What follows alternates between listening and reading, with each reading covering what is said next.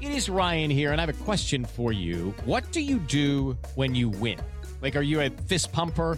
A woohooer, a hand clapper, a high fiver. I kind of like the high five, but if you want to hone in on those winning moves, check out Chumba Casino. At ChumbaCasino.com, choose from hundreds of social casino style games for your chance to redeem serious cash prizes. There are new game releases weekly, plus free daily bonuses. So don't wait. Start having the most fun ever at ChumbaCasino.com. No purchase necessary. Group. Void were prohibited by law. See terms and conditions. 18 plus.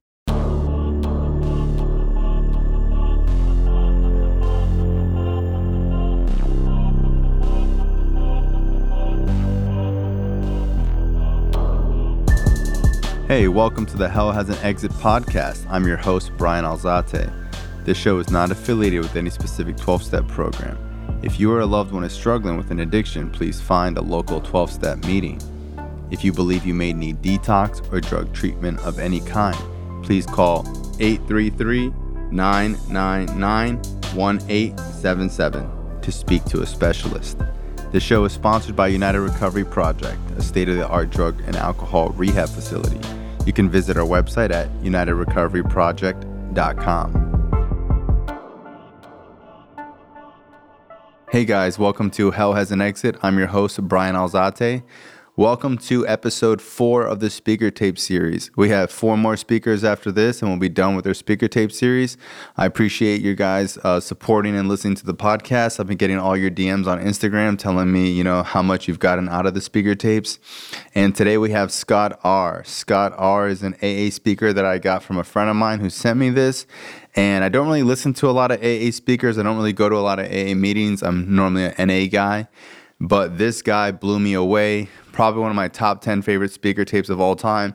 Super funny, super realistic. It was relatable, so much empathy. Um, it just made a lot of sense to me. You guys are going to uh, love this podcast. So enjoy.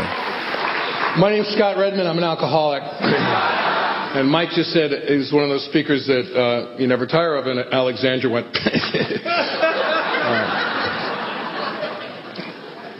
I'd like to, uh, I can't thank the committee enough and Bill and, and uh, the people who put this thing together for putting it together and for inviting me. This, this roundup changed my life 12 years ago, the first time that I uh, participated in it. I got to meet uh, my friend Cliff, who's uh, become a, a big part of my life, and there were friendships and relationships started that weekend that have become key parts of my life and my sobriety. And uh, participating in this roundup is a big deal for me. It's, uh, it's, a, it's great to be here. Um, can I see hands of people in their first year, please? Wow.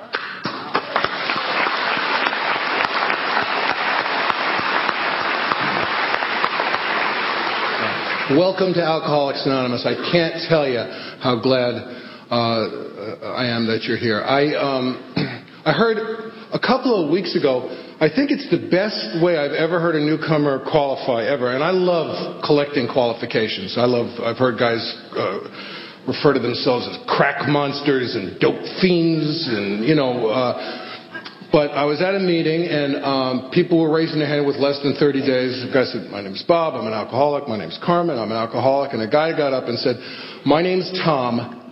Big problem. Big problem." And then he sat down.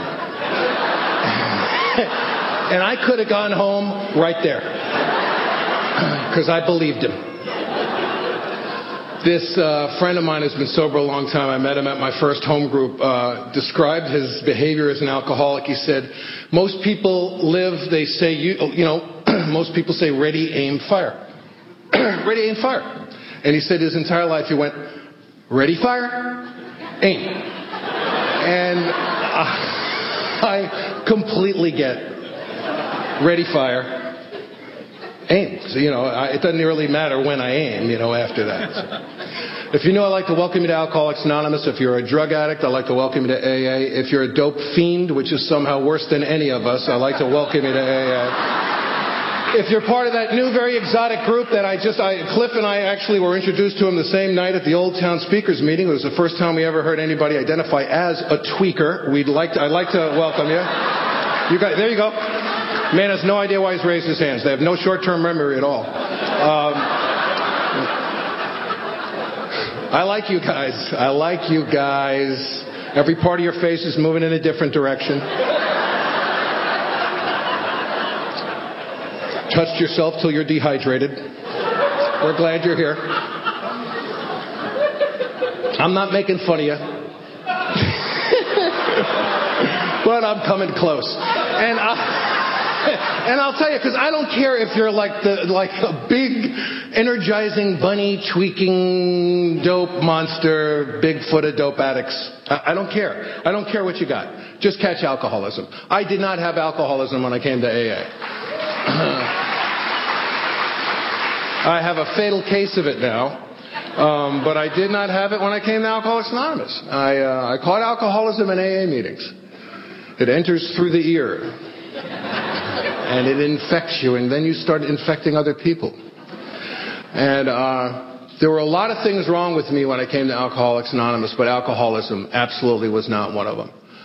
Um, I'm Jewish, and Jews don't drink because it might dull the pain. And, uh, you know, you just don't want to squander any agony opportunity that presents itself. One of the first guys that ever helped me in AA at my first home group, I was a couple of weeks sober, and this guy identified, he said, I'm an ex Catholic, which means I don't believe in God, and I'm therefore positive that God is going to come kill my ass for feeling that way. And I said, I'll sit near him because I completely understood that. So if you're new, I just want to, I want to urge you as much as I possibly can to stick around long enough to get a diagnosis. Just find out what alcoholism is. And I want to tell you, it took me a long, if you had asked me that first day, if I was an alcoholic, I would have said no. I'm glad nobody asked me. You know? Uh, I have, I have this weird reaction to alcohol. I can't stop. I can't moderate once I begin. I'm part of a, of a, a separate class of, of, persons who are actually physically allergic to it. And if you're special and a drug addict, try some controlled crack smoking. You know, just fill your mouth up with crack smoke and say, I'm not in the mood, and blow it out. And, uh, hats will fill the air. I work alone, but thank you. Don't get over sober on me. Don't get over sober. Um, and it, it, that would be okay. If it was just a physical allergy, I'd be fine. I really would be fine. But I have this bizarre thinking. It, it's, it's referred to as alcoholic thinking. It's the source of a lot of mirth at Alcoholics Anonymous meetings. Um, and I've got it. I've got it. I've got it bad. Um, I, uh, and I still do stuff. I mean, my wife came home, I was making the bed, and I start thinking while I'm making the bed. So I lose track. So I unfurl a sheet, I hook myself behind the head and drive my head into the bed. And I and my wife looks really concerned, you know. I, I I'm I'm trying to fix my kid's phone. So I'm gonna call their phone to see if it works.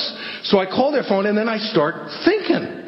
And the phone rings, and I go, Who the hell is calling me while I'm trying to fix the phone? And my kids just go, Oh, oh, oh, oh. And this is like a couple of months ago. I'm, I'm not, I'm not going uh, way far back. but I've got this, I've got this nutty thinking, and I've got it. Uh, that's why I do more in AA than I ever have before, uh, and uh, and that's why I've been hanging out with people who do more. I hang out. I've been hanging out with people since I got sober. When things get good, they do more. When things get bad, they do more. They just do more. Some years ago, I was uh, about 14 years sober, and I uh, needed surgery on my hand, and uh, my doctor said, you know, you're going to need general anesthetic. And I said, General anesthetic? That's great. General anesthetic. Normal people don't get excited about general anesthetic. There's no normal person that really goes, and I'll tell you why. I leave the surgery out. They don't leave the surgery out. I leave the, I leave, I'm going to be wounded. And, you know, but they don't leave that part out. I do. I do. And I'll tell you why. Because I know about general anesthetic. I know when they hit you with it, they say count backwards from 100. And you go 100, 99. I love 99. I love it. I love it. The difference is I won't trade my, my life in for it. One of the most misquoted lines in the big book of AA for me has always been I've heard people say, my worst day in here is better than my best day out there. No.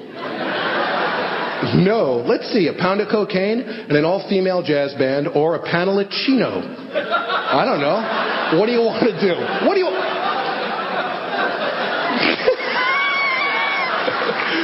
gotta be nuts! I had a great time. I love drinking. um, what the guy says at the end of chapter 3 basically is I wouldn't trade my worst day in here for my best day out there because I won't trade this way of life. I won't live like a sap anymore. I won't take a, nickel today when I could have a quarter tomorrow. And I understand that. A couple of years after this uh, thing with my hand, I was seeing a different doctor, and he said, You know, that surgery that you, you needed on that hand, you need it on your other hand. And I said, uh, Guess we'll be having some of that general anesthetic there, huh? And the guy looked at me like I was nuts. He said, You don't need general anesthetic with this. And my first thought was, No, I need another goddamn doctor, is what I need. now. I just want to tell this story because I see I'm already I've got a couple of people nodding out on me, which is fine. It's fine. I'd prefer it if you had just shot Dilaudid and there was some excuse, but uh, if you're bored and you could get bored, it's going to be a little bit to go this evening. I want to tell you my favorite story about being bored in AA because I just haven't told for a while. I love this story. I had a friend named Jeff D who was at my old, my old home group and he was brand new and he was shifting around in his seat and his sponsor said, what's the matter? And Jeff said, I'm bored. And his sponsor said, well, you know why you're bored. And Jeff said, no. The sponsor said, you're bored because you're boring. That's why you're bored. And it was like an acid moment for him. He just went, whoa, dude. He just, it flipped him out, you know? And he thought, what a great thing to say to a newcomer, you know? He could hardly wait till a newcomer told him that they were bored. Thirteen years later, no newcomer has told him that they're bored. He's at a meeting at the North Hollywood Group, and uh, he's with this young lady who's new, and she's shifting around in her seat. And he said, What's the matter? She said, I'm bored. And he said, Boy, you know why you're bored? She said, Yeah, because I'm with you.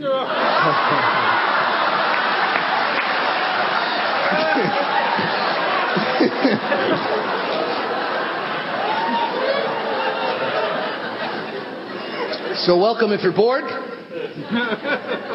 If you're new, a lot of what I'm going to say tonight is going to sound like this.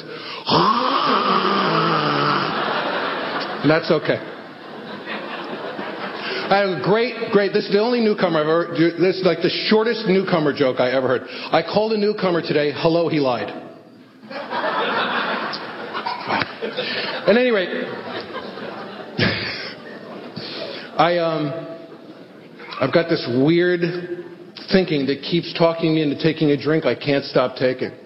And I developed this spiritual tapeworm, this cancer of the soul that ate me up inside and left me hollow and insane and alone. And that's alcoholism. And I didn't have that the first day I walked in here. I didn't know it. And I didn't know that I was beyond human help. Even though you heaped evidence as to the hopeless on, upon me as to the hopelessness of my situation. And I was deflated of ego at depth enough, and my ego didn't repair itself fast enough. So I let some grace in, and I experienced the, the touch of the Master's hand, and I started to get well. And it was a long, ugly trip up until that point. I uh, grew up in the Bronx in New York City to a completely insane family. My wife never believed me about my family until she met them. And uh, my mom had thrown an engagement party for us, and my my Aunt Rose came to the party and wore her wig, and it was backwards. and it had a bun on it, so the bun was bouncing off her forehead all night. It, she wore it beret style, sort of jauntily askew. It was a look she was going after. This was not, uh, she wasn't disoriented. Um, if you got anything for free in my family, I mean, it was stolen. And I had an uncle who used to get he was a welder and he used to get free bales of steel wool. Like, here's your paycheck and your complimentary bale of steel wool. And um, his wife took a decorating course and made throw pillows for the whole house and filled them with the free steel wool. And that, that stuff works its way through on you after a while. So you look at the whole room, everybody be moving a little bit, you know. The whole, whole room was like a living, pulsing, breathing thing. and, um, and there was mental and physical abuse and chronic institutionalization and suicide attempts. And, um, and if you're new here, all I've got is good news, as my family didn't have anything to do with making me an alcoholic. I'm not telling you that my family didn't injure me. I was terribly injured as a child. And I'm not telling you I haven't had to do a lot of stuff about that. I have. But I am telling you they didn't make me a drunk.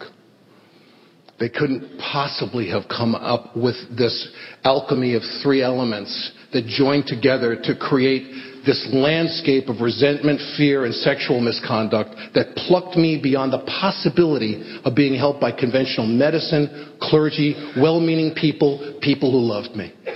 And I didn't have a clue. And I was being literally eaten by it. Until a couple of months before I got sober, I found my wife locked in a, a bathroom, pregnant with our second child, weeping, convinced that she was giving our baby cancer and there was nothing wrong with her. We just had alcoholism. So I, uh, I grew up in the Bronx with this crazy family. I got put into therapy for, uh, I was in psychotherapy for 18 years. By the time I got to AA, I was going to be dead, but I was going to understand it. and I have no beef against therapy at all. I, I'm in therapy now. Uh, I, I, my colossal mistake is I was trying to treat my alcoholism with psychotherapy. I mean, the, the, the, idea of most therapy is to uncover, discover, unravel, to free associate, to delve in your past. Most conventional, sometimes Freudian therapy, uh, that's some of the treatment.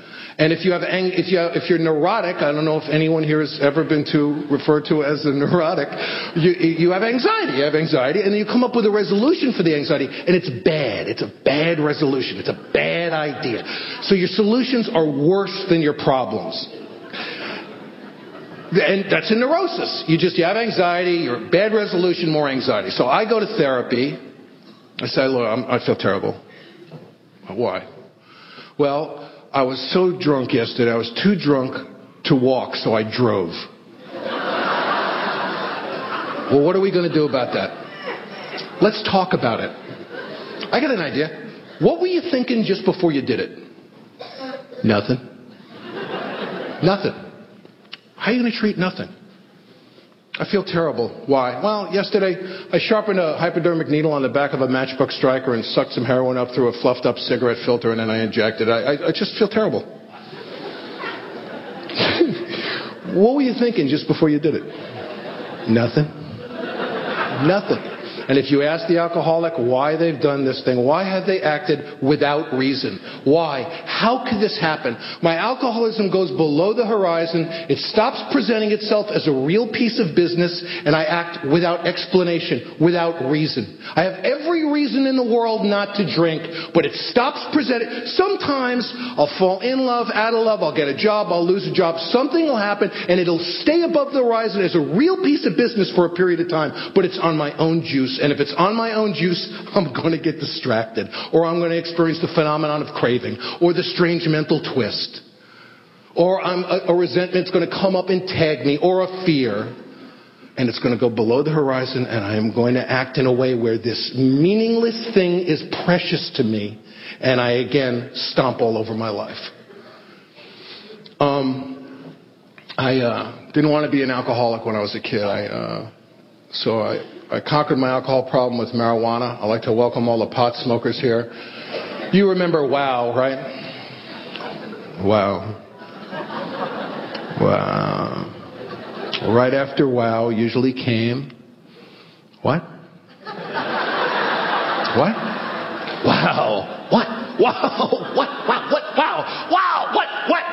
Watching a pot smoker is like watching a dog try to run on linoleum. There's a lot of activity, but no movement. They, they just can't get a claw in the rug. I overcame my marijuana problem with pills. And uh, conquered pills with cocaine. Cocaine is an excellent drug. It's particularly good for sex if you enjoy sex from the Neolithic period. Um, welcome if you're new. I'm glad you're here. We have a sexual inventory. That'll be exciting.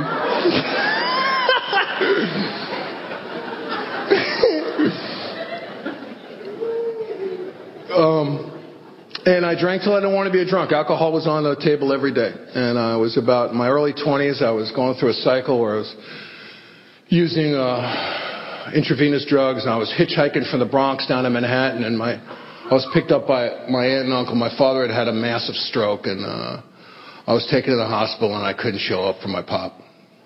I couldn't, I couldn't do it. I, the curtain was down. I couldn't even go and touch him in the cheek and tell him I love him and watch him take his light into another room. And I felt like an, a pig, an animal. I had holes in my arms. I couldn't, I collapsed as a son, as a man, as a brother. And I had to do some fast work. I, I couldn't fit the pain in my head. And I came up with something pretty quick that it was it was needles and heroin, and all I had to do was never put a needle in my arm again, and I wouldn't be the guy who couldn't show up for his old man. So I didn't. I didn't put a needle in my arm, not for 13 years. Shortly after that, I was acting in a Broadway play, and uh, this new usherette walked in with long brown hair, and I took one look at her. And I didn't even t- say hello to her. I walked back into the dressing room of the show. I stood up on a chair and I announced to the male members of this cast that if anyone talked to the new usherette with long brown hair, I'd break all the bones in their hands and feet.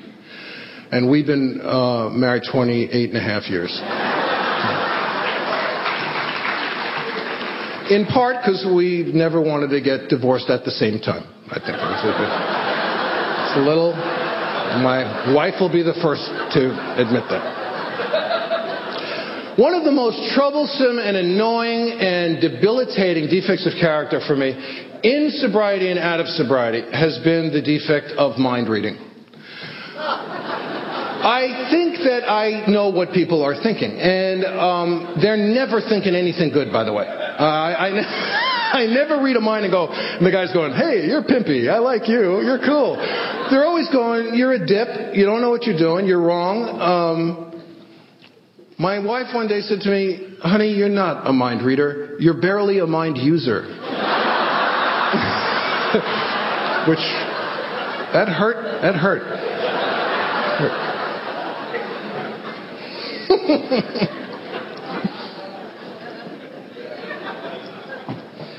and we had a great time. We had a great time. I was acting on Broadway. We moved in with each other about a minute and a half later, you know, and and uh, look, if you're new, you really are going to, you're going to hear some wacky stuff about alcoholism now that you're here. Some of it might sound true, and some of it might mean something to you, and some of it might not. The stuff that's been annoying to me over the years, I have yet to find in the big book of AA. Never found it. I've heard, and, but, it, but it works for some people. It's not that stuff shouldn't be said, but it's kind of interesting. I've heard alcoholics don't like change. Just do not like change of any kind. I don't like change I don't like. But I, I, I love change that I like. I seem to have an endless amount of patience for it. I've never heard anyone get to a podium and say, oh, I hit the lottery, I'm having sex with identical twins, it's killing me. I, I can't take these changes.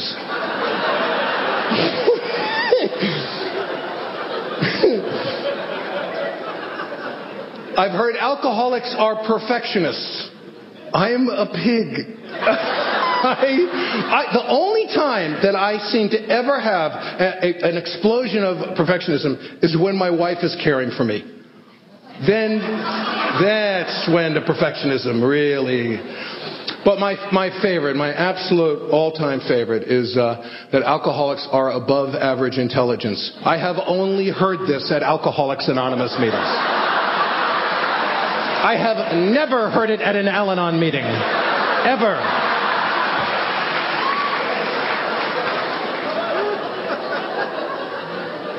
Oh, you are wits. It's hard for me to be above average intelligence after I've hooked myself behind the head and driven my head into a bed. And Nancy and I had a great time. Um, and it went on for a while. We had a great time. I was acting in New York. I started directing plays. I had my own theater in New York. We did some great stuff. She started a career. And she's really, after a while, I wish I had noticed, she started becoming very troubled um, at, at a certain point. She became troubled and difficult and argumentative. I didn't know how bad she was getting. And, um, I came home one day, we had these 32 ounce iced tea tumblers in the house, and I popped the cork on a bottle of wine and emptied the entire bottle of wine into this glass. Now I'm going to make a Cliff Roche face now. It's the pre Al Anon rat face. This one. Uh, he does it better than me. He looks like a, a trained a, attack muppet sometimes. He goes. I said, What? She said, What are you doing? And I looked at her and I said, I'm having a glass of wine. Can a man have a glass of wine in his own house?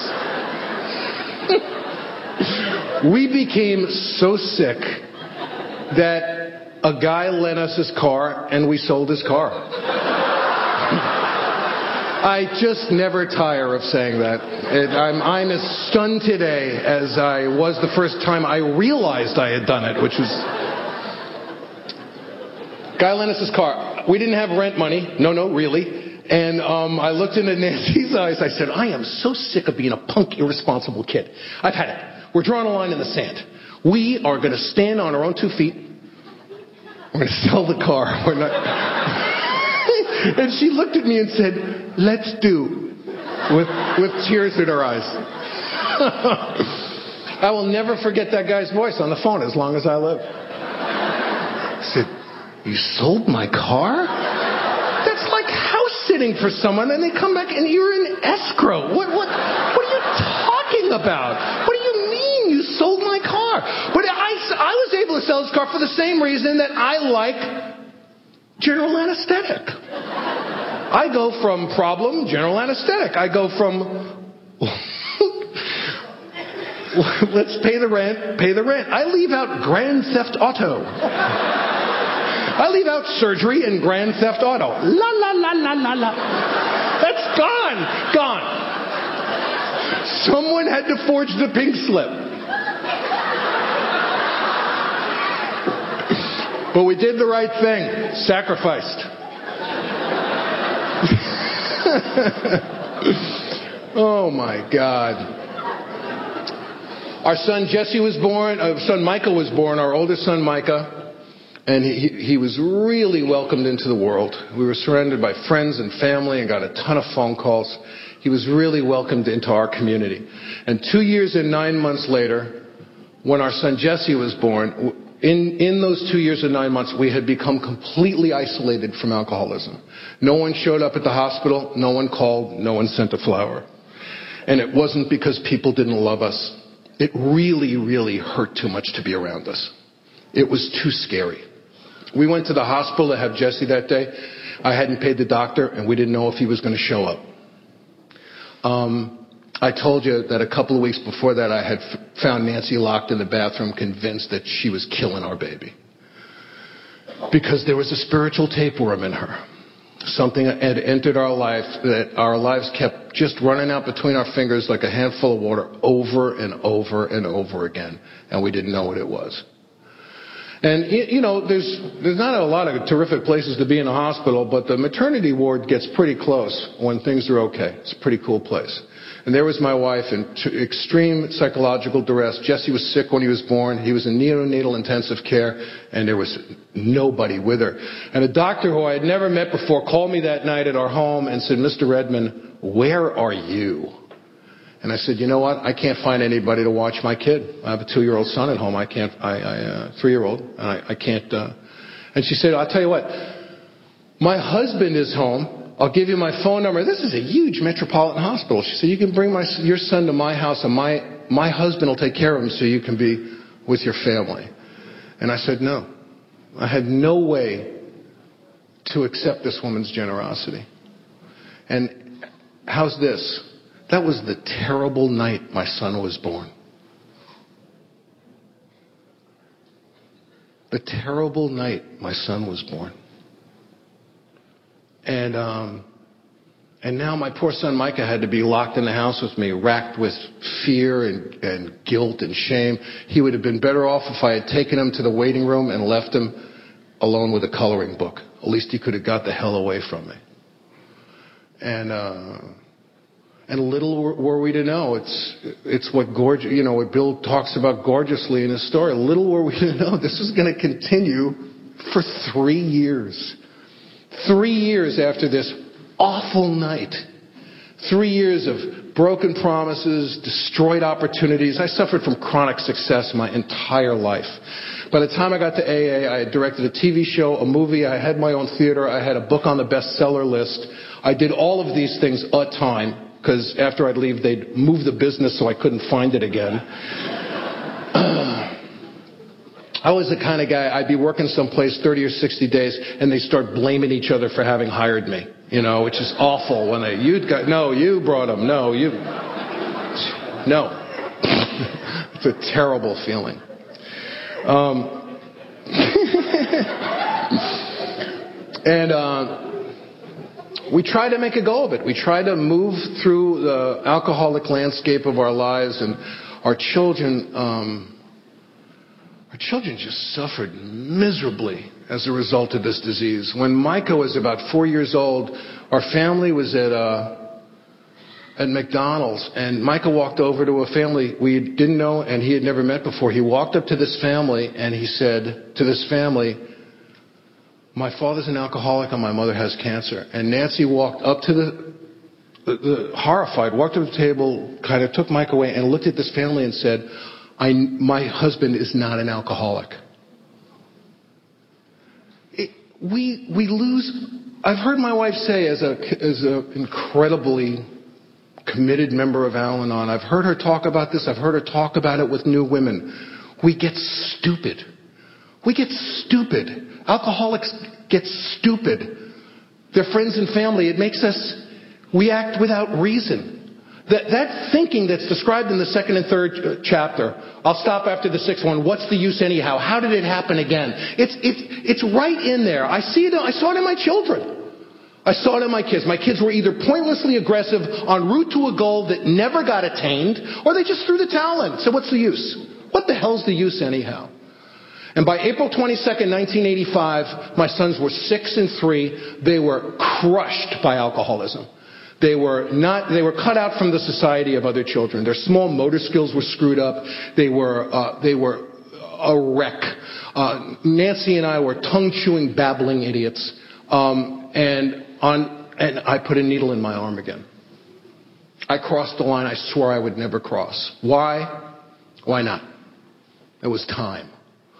I called my therapist in my 18th year of psychotherapy, my first Jungian therapist, and I told him what I had done, and he said to me that morning the exact same thing that Carl Jung told the man who told the man who 12 stepped the man, who 12 stepped the man, who 12 stepped Bill Wilson. He said to me on the phone that day, there's absolutely nothing that can be done for you. And that's what Carl Jung told Rowland Hazard after being analyzed by him and drinking afterwards. I said, what are you talking about? He said, I can't help you. The only thing I can suggest is we have you institutionalized. And then he said to me the thing that Carl Jung couldn't say to Rowland Hazard. He said, or you go to a meeting of Alcoholics Anonymous or Narcotics Anonymous. Now, why I went to the, uh, the meeting is a mystery to me. It's an absolute mystery to me. Why? I'm a guy who loved dental surgery, who looked forward to general anesthetic. Why I didn't go to the mental institution? That's an uninterrupted source of narcotics. That's a chance to be with my people, colorful and adventurous people. That's, that's where you write a book in the Nut Hut, right? Um, why I went to that AA meeting is an absolute mystery to me. I got up at 5 o'clock in the morning. I put my best clothes on. I got a bad check to write you. And I went to a clubhouse called Unit A in the San Fernando Valley, right next to a lovely Polynesian themed bar named the Tonga Hut. I walked into this room, I looked around, and I said to myself, Oh my God, oh God, how did this happen? Alcoholics Anonymous. How did I wind up in Alcoholics Anonymous? This is beyond lame. This is beyond church, beyond synagogue. This is some plateau of lameness I never even imagined was available to me. Alcoholics Anonymous. And the room looked like it was the product of like 200 years of inbreeding to me, you know? There were like identical twins carving their initials on each other's feet in the back of the room, as far as I was concerned. And everything was America. I'm a miracle. You're America. Oh, the coffee. Oh, what a miracle. The coffee is such a miracle.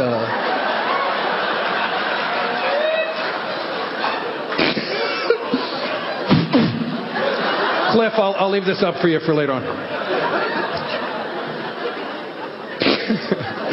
then the, the, the unsolicited AA information guy, he saw me after the meeting. You know him. He's got a belt buckle large enough to serve an entire fish on. Do I want what you've got?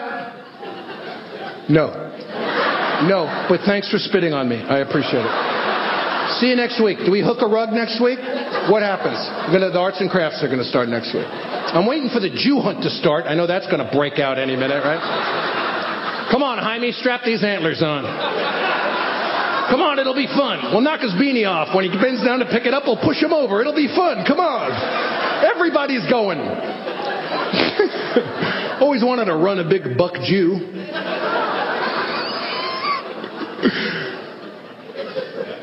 I went back to that meeting every morning for a year. And one of my dear friends who I met that first day is in the crowd tonight, who I just adore. And we've known each other almost 20 years, and I just love her to pieces.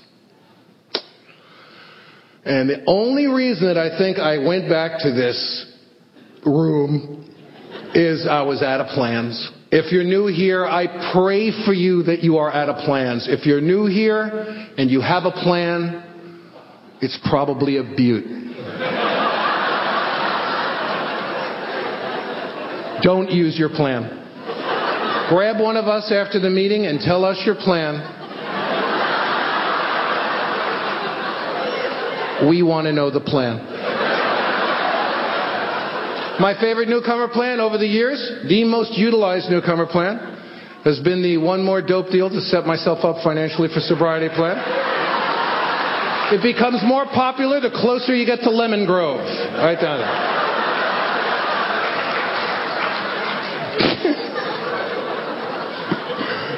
So if you're new, if you be a mulin, welcome to AA.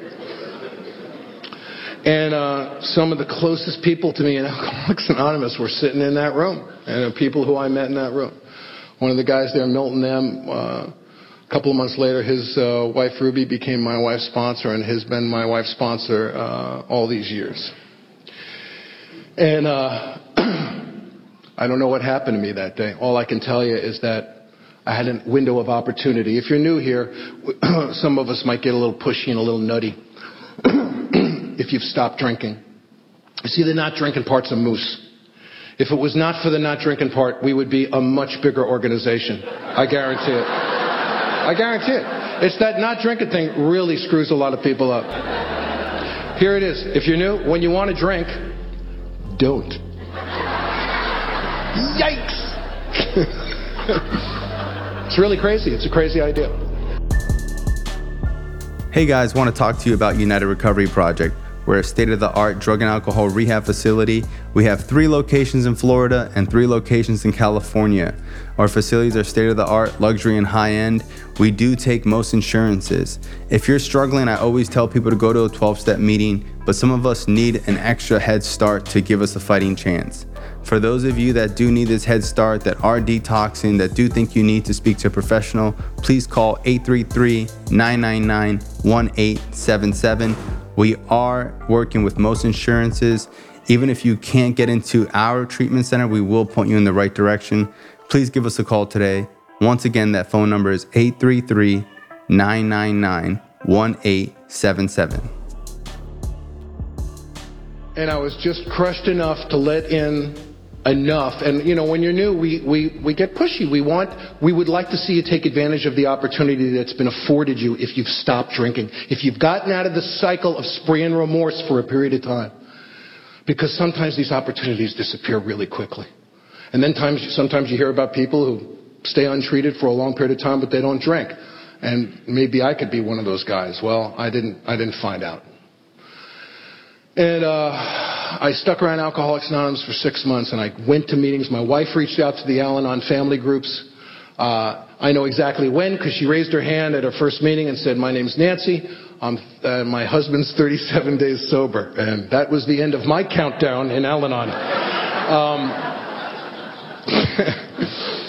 and uh, I'll tell you, it, I would get very confused sometimes when I was new. I would go to AA meetings occasionally and hear people telling uh, jokes about Al Anon. I'm not talking about good natured jokes. We tell enough good natured jokes about alcoholics. I'm talking about mean, uh, you know, until I stuck around long enough to find out that the people who were doing that had no information, real information about the work being done in the Al Anon family groups. If they did, they couldn't possibly tell those jokes. It would be like going to a, a meeting and hearing people tell awful stuff about AA. I mean, if they, that happened, I think we'd go, well, you don't know. You can't know. You don't know that a fire gets started here. You don't know what happens. You don't know that people's jaws get pried open and life gets spit into them. You don't know. You couldn't know. And yet, there are times where we tolerate it in AA. And you know what? I only get, I used to have all the votes. I've been whittled down to one by good sponsorship. And if, you know, if, if, if you think it's okay to do that, that's fine. That's your vote. My vote is that it's not okay. It's not.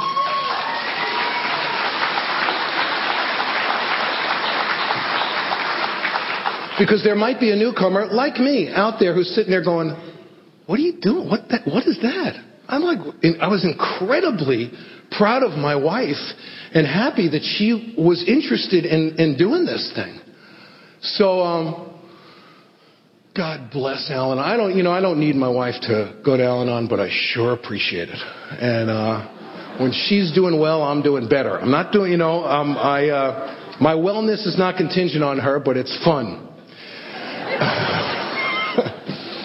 In my wife's Al-Anon family, I'm sure a lot of other people use this, but uh, her sponsor always stressed it, that when things would start moving a little fast, I don't know, in our family, uh, is not good. It's not good. My wife has a set of imaginary driving controls on her side of the car. I'm going to get her a Fisher Price thing eventually, and there's an imaginary brake that she pushes down on, and a lot of body English, a lot of movement, a lot of activity. And I seem to get psychotic when she does this. And, um, and you know when things start moving quick, quick, quick, quick, quick? Ready, fire, aim. You know, things are starting, they're starting to cook, starting to cook. It's like trying to grab soap, you know? And, um, and she was encouraged to say, you know, sweetheart, you could be right. Could be right. And one day things are moving really quick, really fast. And, my, um, and I'm, I've grown accustomed to hearing this wonderful thing. Honey, you could be right. It's not much, but it's all I got, you know? And, I, and she goes, you know, sweetie, you could be right. But not today. Not today. It's not your day. It's not going to happen today. I'll let you know it's your day. Not today, big guy. It's not going to happen. Okay, round two. Name something that's not boring. A laundry? Ooh, a book club. Computer solitaire, huh? Ah, oh, sorry, we were looking for Chumba Casino. That's right. ChumbaCasino.com has over 100 casino style games. Join today and play for free for your chance to redeem some serious prizes. ChumbaCasino.com. No purchase necessary. Full prohibited by law. 18 plus terms and conditions apply. See website for details. And um, at six months of sobriety, I asked the guy to sponsor me because I knew I was going to drink. I knew it. I had seen it hundreds of times. I consider myself lucky to have stayed sober six months before I got involved in the work in the big book of AA. He was a great guy, still is a great guy. And he invited me over to his house, and he had made sure that I had done some reading from the big book of AA, and he read chapter 5 to me. And on, on the way through, he took me through the first two steps. We reached step 3, which my friend Clef refers to as the formal articles of, uh, of surrender. I got to tell you something. I found this out the other day. It was one of the most beautiful expressions of the second step I've ever heard. The root, the, the origin of the phrase carte blanche, which we generally know as carte blanche, is to have, you know, uh, license to do things. And what it comes from is the French phrase, when an army has been beaten so badly, they have to sign a blank treaty. It's a carte blanche. I signed a blank treaty when I got here. and your ass has got to be whooped pretty good to do that because they'll fill it in later. and if you're really willing, and you're really willing, you sign a blank treaty at Alcoholics Anonymous. And God willing, you won't have people who are going to have you, you know, wear a grass skirt and touch them while you're chanting the 12 steps. Cliff told me that magic would disappear if I ever told anyone, but.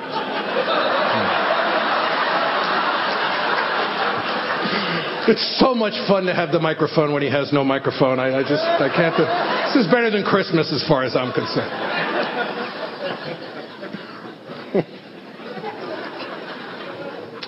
And then we reached step three and we got on our knees and said a prayer together, which I felt was unnecessary and embarrassing, but I did it anyway.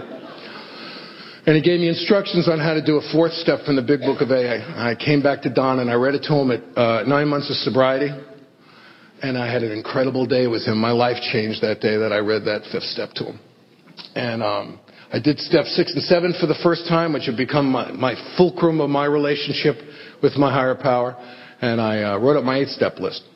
I try to share this anytime I talk because it's simply the best reading of Step 8 I've ever heard. And I heard it, I was a couple of weeks sober at my old home group, and there was a guy, there's a, a, a guy there who had never read Chapter 5 before. His name was Nino. He had a heavy New York accent, and he was there with a hospital group. He had hospital plastic, and he had never read the big book. And he read it for the first time in front of this group, and he got up to Step 8, and he read, made a list of all those we had harmed and became willing to make amends to them all. Jesus Christ.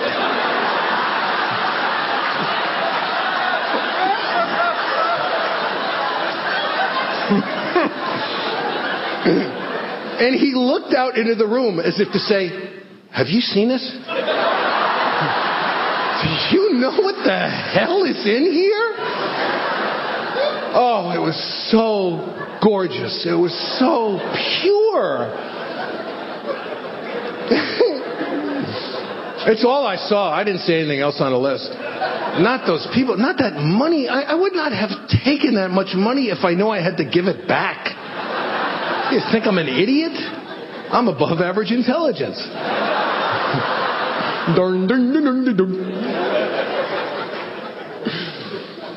and if you're new, don't worry about it. It's eight steps from where you are anyway, for God's sake. And eight is not the annoying one. Nine.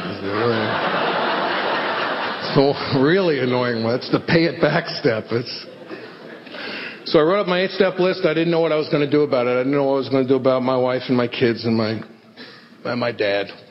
I didn't know what I was going to do, and I was blessed with a sponsor who refused to tell me how to make amends. He said, "Do your job in AA. I don't know how this is going to come out. Do your job in AA. Let's get to work." And I was hanging out with a bunch of guys who just they did it. They just did it. They were on the board of our home group and trustees, and they had panels to Warm Springs and Tehachapi, and they uh, and they answered phones at central office, and they um, this buddy of mine was answering phones at central office, and this woman called and said, uh, "How? What's the waiting list like now?" And uh, my friend said, What are you talking about? I said, Well, two weeks ago, I told my husband I had to get the hell out if you join, unless you join AA. And he called and he said, You guys put him on the waiting list. And I want to. Just want to see where, where he was, you know, where he was. And my, my friend said to her, I said, I think it's going to be a bit of a wait for you. I think.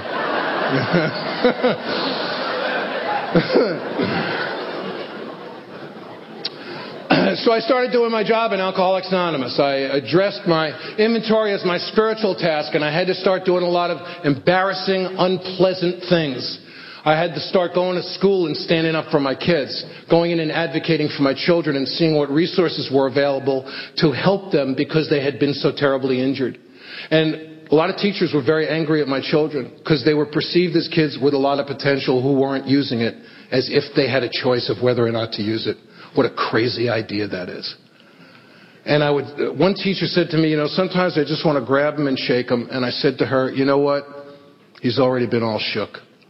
It's not, it's not what we need now. I said, and this was really hard.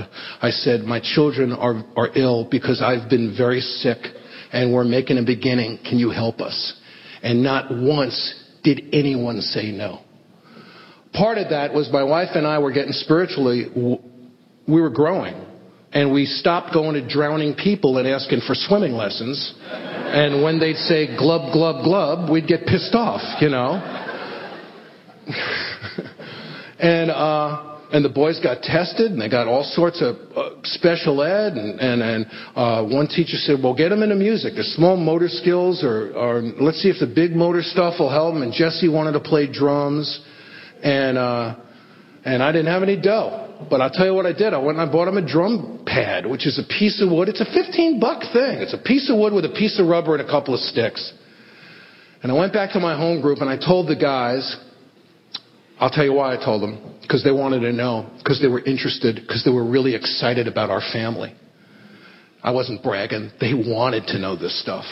And within a couple of months, the AA drum set showed up at our house. Uh, there were a lot of burnout drummers in my group at that time. Guys are showing up with these mega death drums, you know. Dude. And, uh, Jesse sat behind a drum set. You could barely see him. I mean, he, he would disappear. And a couple of years ago, my kids played uh, the House of Blues on the Sunset Strip, and they burnt the dump down. Burn it down.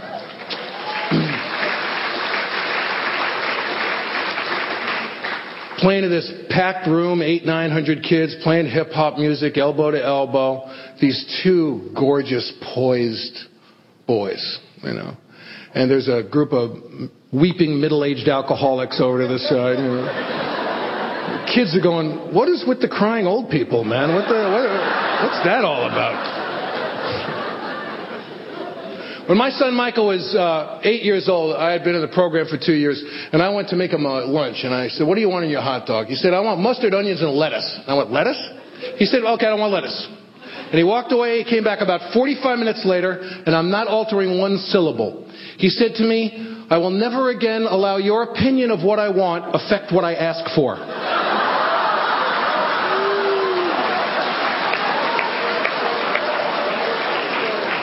So I asked him to sponsor me at that point. What's that? What what is that?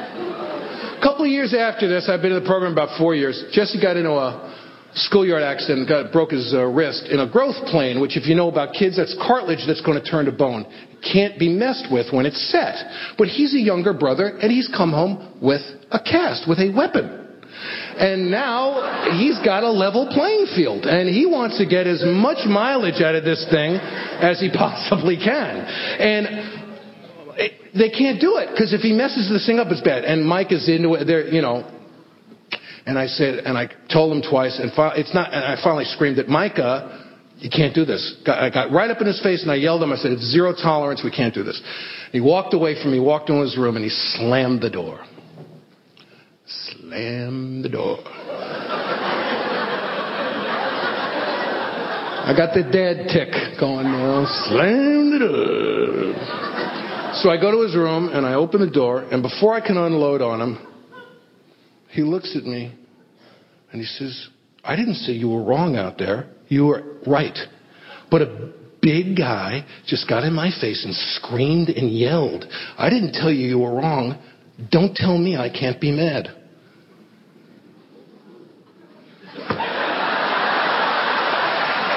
What, what is it? What the hell is that? That's something he had been watching his mother and I trying to do, trying to do, to stand up for yourself and tell someone you, what you need without telling them what to do. To overcome a fear of confrontation, to not scream and yell or hold it inside, but to tell the truth without telling them what to do. To take no crap and give no crap. What a design for living. What a perfect thing. And my sons taught it to me. And my, you know, I would, because I felt so guilty about my children's injuries, I wouldn't, I, when they'd start to fight, I'd pull them apart and they'd fight again and I'd pull them apart and they'd fight again. And Nancy said, you don't know how to fight. You don't let them finish. So I started sitting on my hands and they learned how to finish something I don't know how to do. I don't know how to fight. I either scream until you shut up or I cry until you shut up. I also like to loom. I'm a loomer. I'm big. I like to get a light behind me so you're in a shadow when I'm looming. It's like total eclipse of the Jew if I get you right in there, right? And if I can get like a scream, a cry, and a loom into one fight, that's a hat trick. That's the Scott Redmond couples retreat. You just had it right there. I don't know how to fight. Don't know how to be in a marriage. Don't know how to clean. Don't know how to live like a grown man. Don't know how to feel like a grown man. I don't know grown men make a bed. I think somewhere in the back of my twisted mind that a certain amount of housework should equal a certain amount of sex. that there should be conversion tables on the back of cleaning products of housework to sex.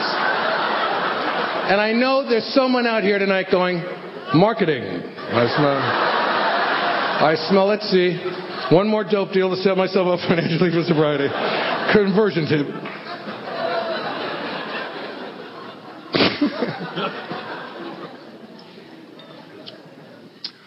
and we made a beginning as a family. And uh, we moved down the line together.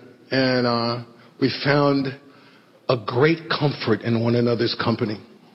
Um, my wife was blessed with a sponsor who was uh, who didn't beat her up, and I was blessed with a sponsor who applied the scalpel of truth with the anesthetic of love, and um, and we we had great examples, really incredible examples in Alcoholics Anonymous, and uh, we uh, stayed sober for a while. I uh, I've had a lot of problems in sobriety.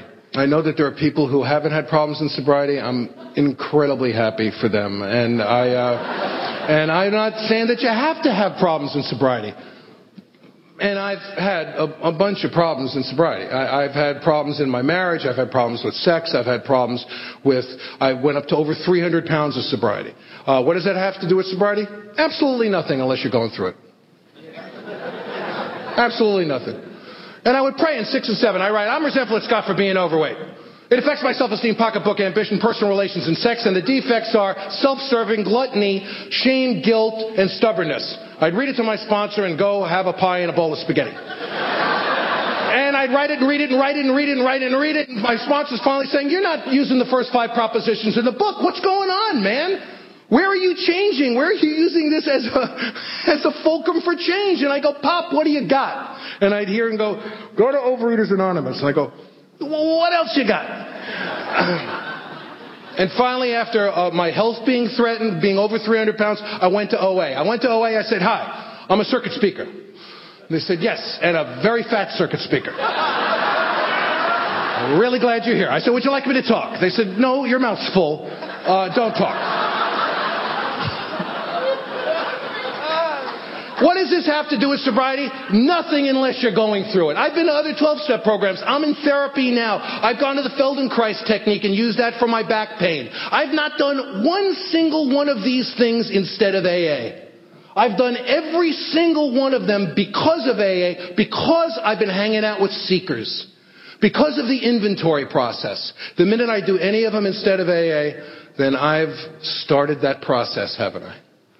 I've started that process of watching it go below the horizon and stop presenting itself as a real piece of business. My alcoholism has stayed buoyed above the horizon as a real piece of business for 19 years and 11 months, even when I'm not concentrating on it. Because it's buoyed on the heads and shoulders of the men and women of AA. When I read my fifth step, I read about a lot of stuff. I read about a kid named Mark who used to kick my ass when I was a kid. From the time we were five till we were ten. I had to write, go all the way back and write about that stuff. He humiliated me in our first spin the bottle uh, contest. You know, I had to write about Nazis slaughtering Jews. And I had no defects of character on that resentment, and my sponsor said, Scott, you don't understand. You don't understand. They're not asking you if the event is your fault. I'm resentful at Nazis for slaughtering Jews. They're not asking you if the event is your fault. They're asking you if the resentment is your fault. Was the event your fault? No. Is the resentment your fault? Every time, with no exception and no loophole. Because a normal person would do a lot of things about Nazis. They could give money to political groups, work against them, do all sorts of stuff. But I don't do that. I feel sorry for myself. I'm a hypocrite and a bigot because if I think you are associated with that in any way, I don't even want to know who you are. I'm an opportunist. I'm not living in today. I'm a grudge holder. I think that's enough right now, don't you? and he set me free. My sponsor set me free. He changed my life in that moment, that day. I was in my first year of sobriety and I um, was becoming sort of a spiritual Goliath. I uh, started sponsoring guys, and I was being I was had a ghostwriting job for 20th Century Fox, and I was being considered for a job as a staff director on a sitcom. I thought this would be really good. I thought this would really be good if I got this job. It would be very good for the men that I sponsored. Because they would see me prospering, they'd really see the program at work.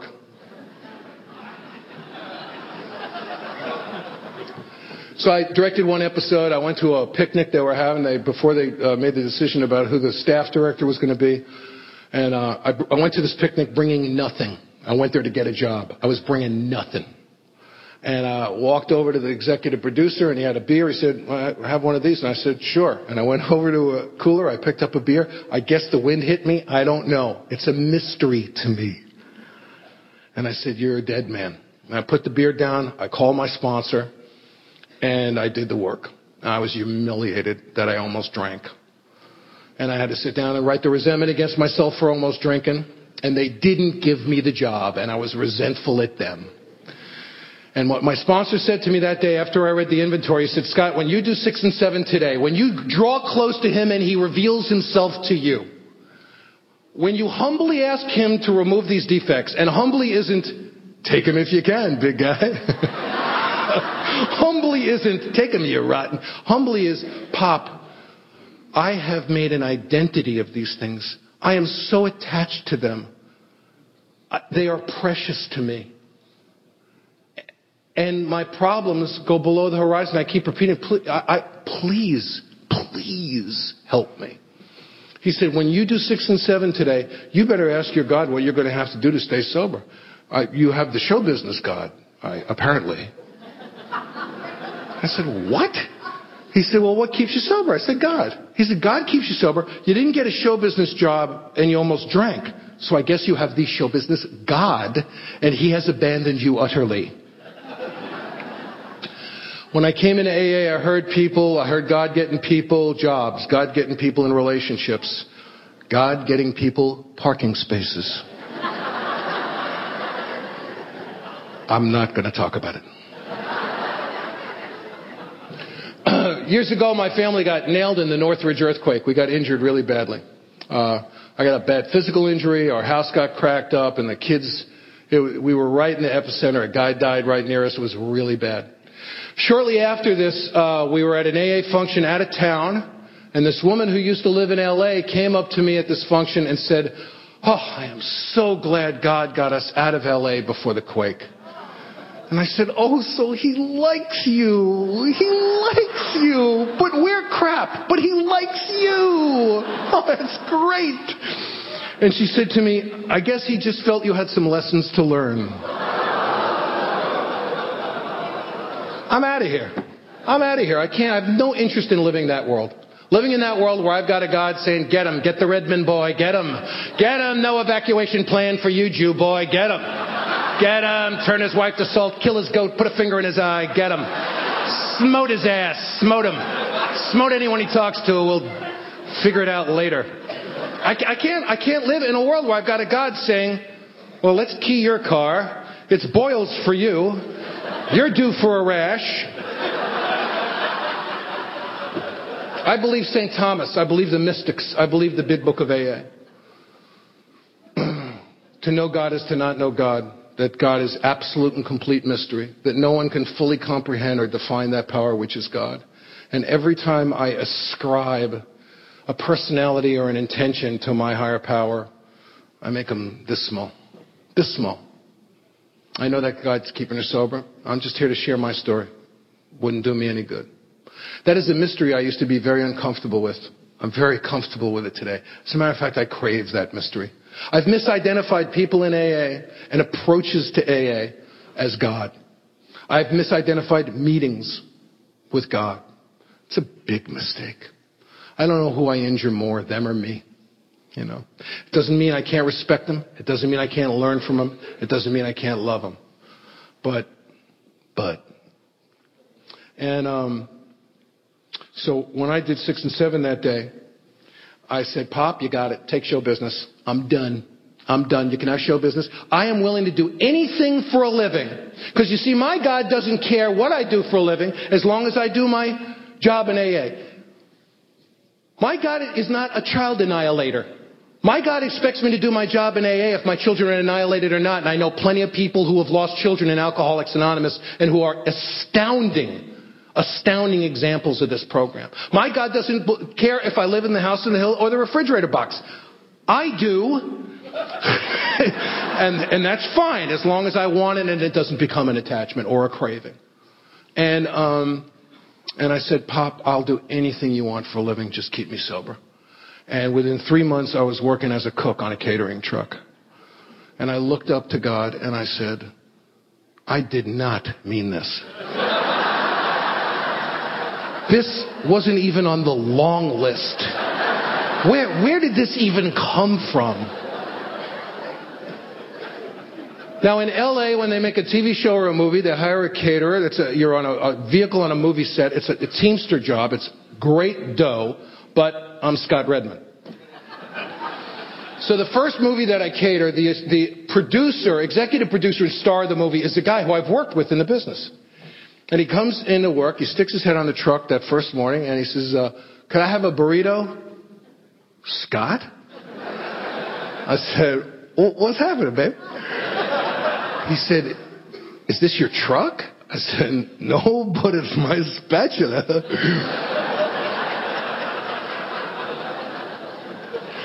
I went home and I called my sponsor. I said, We're getting the gift now. We're really, it's beautiful. We're really getting a gift. The gift of sobriety is such a beautiful thing. And he said, Sounds like you've got a resentment. And I wrote 10 steps, man. I wrote them and wrote them. I'm resentful of Scott for working on a kitchen truck. I'm resentful. I wound up serving guys who I had directed in TV shows, actresses I directed in TV shows, assistant directors who I had been the director with, stage managers who had worked for me. I come back to the home group with a new tale of humiliation every week. And the guys would go, ah! and you know what? My son Jesse asked me to teach him how to cook. Now, I didn't think we were going to get intimate that day, that way. I thought we'd get intimate on Oscar buffing night. When we buffed my Oscars. We'd get together and buff my Oscars and my Emmys. That's how I thought my son and I would develop a relationship. but he wanted to learn how to cook. And uh, I started showing up and, and, and uh, giving them a dime for their nickel. And uh, I became a really good cook. And I started helping some guys who felt they had fallen from a height when they came to AA. I had a friend named Paul who uh, used to say this prayer because he, he felt that he had fallen from a height when he came in. He said, God, I'm willing to do anything for a living. Just keep me sober. But please don't let it be as bad as what you did to Scott. Please. don't. Just don't. It's like being voted most attractive man in your cell block. It's. Uh... And then uh, one night, the star of the sitcom that I didn't get the job directing walked in as a newcomer to my meeting. And uh, I had done the work on it, and I was cool. And I welcomed him, and uh, I welcomed him and, and uh, hung around with him, and he heard me talk a couple of times, and he said, "Will you show me the work in the big book?" And I said, "It would be a pleasure." And I was just, you know, I talked about, I, I was basking. It was so great that I was, I was so free to be able to help this guy and really genuinely help him and not want anything from him. That show was still continuing to be produced at that time. And he walked into my house late for this appointment, which happens often, you know. And I said, geez, I'm sorry I'm late. Uh, our new director, my job, that's my job. The new director has my job. Mark The kid who used to kick my ass.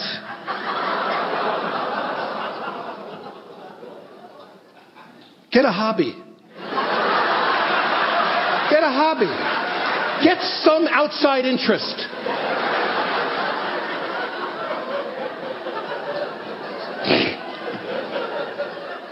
Wow. Wow. I waited years before I told the guy, the guy who came to help me, I waited years until he got sober and, and I pulled him aside one day and I said, dude, I gotta tell you what happened the day you came. That was really interesting. And uh, I continued to show up and be a good cook, and uh, I cooked for about three years. And um, at the uh, after about three years was over, I got a, a overture made to me by a big time um, uh, company called Ketchum Public Relations for this big comedy writing job. And I felt at this point, you know, I was really sponsoring a lot of guys by this time. I really felt, oh my God, this is going to be great for the guys I sponsor. I mean, great, because they'll have seen me suffer, and now they'll see me prosper thusly. This is just going to be fantastic for them. So I did a, a videotape for these guys, and I went cuckoo before I even found out. My brain blew up. I mean, I just, you can't, when, when you're living that way and you're used to, uh, and you have relative experience living spiritually okay a lot of the time, it just feels like your appendix is burst, you know. And uh, I did the inventory, I read it to my sponsor, and, um, and I was cool. And a couple of weeks later, I found out I did not have the uh, job with Ketchum, and I was fine. And shortly after that, I got a call to cater some commercials up in the mountains above LA in Arrowhead. And I drove the truck up there and I grabbed the call sheet, which gives you all the information about the shoot. And I saw that the commercials were for Ketchum Public Relations. I'm feeding them now. now I'm feeding them. And um, I looked down at the end of the truck. There's a guy videotaping me. I said, What are you doing? He said, Oh, I'm taping the making of the commercial. He's taping my humiliation. He's going to tape, he's going to send it back to New York, and the guys are going to go, Man, is that Scott Redmond with the meatloaf? That's unbelievable. so I, I went back to my hotel. I called my sponsor and I said, Oh, we're getting a gift now. Oh, yeah. Oh. oh. It's a miracle. It's just a miracle. Miracle, miracle. A miracle. It's a miracle.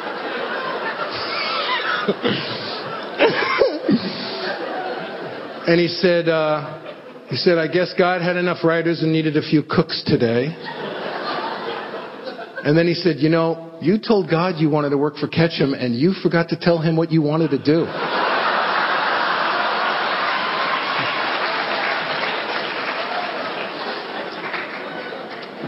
If you're new, I want to welcome you to AA. The good news is our problem mainly rests in our mind.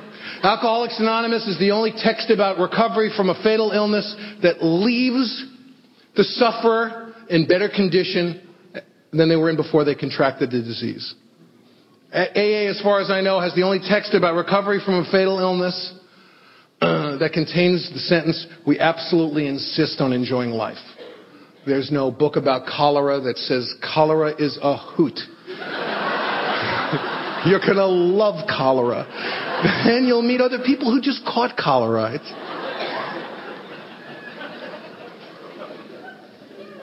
And the problem is, is our problem mainly rests in our mind. You know. Um, if you're new, uh, I want to welcome you to AA. If anybody sticks their finger in your chest and says that's the way AA is, I'm just telling you, I've steered clear of those guys. Alcoholics Anonymous was founded by a bunch of acid dropping, niacin eating, Ouija board playing wackos. Seekers who are always saying more. What's more? Henry James. What's William James? What's more? What's happening? What do we got? You know? Please read the history of Alcoholics Anonymous. Please read AA Comes of Age. Please, please read the big book of AA. It'll make, it'll, I swear to you, the meetings will stop being confusing. Because I read this material and I go to meetings and go, oh, he's talking about AA. He's not talking about AA. I don't know what he's talking about. But I judge no man because I'm too spiritually developed.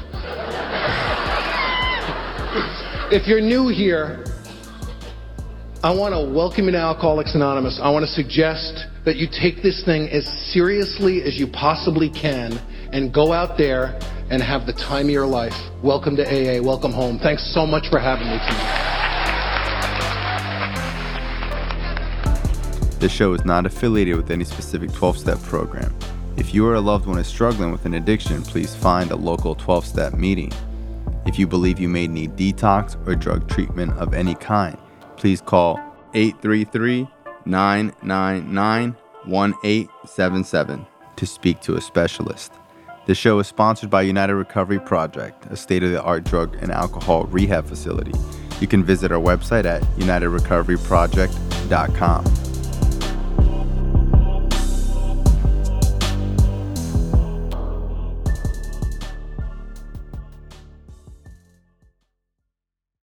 Step into the world of power, loyalty, and luck. I'm gonna make him an offer he can't refuse. With family, cannolis, and spins mean everything. Now, you wanna get mixed up in the family business. Introducing The Godfather at ChumbaCasino.com. Test your luck in the shadowy world of The Godfather slot. Someday, I will call upon you to do a service for me. Play The Godfather now at ChumbaCasino.com. Welcome to the family. No purchase necessary. VGW Group. Void where prohibited by law. 18 plus. Terms and conditions apply.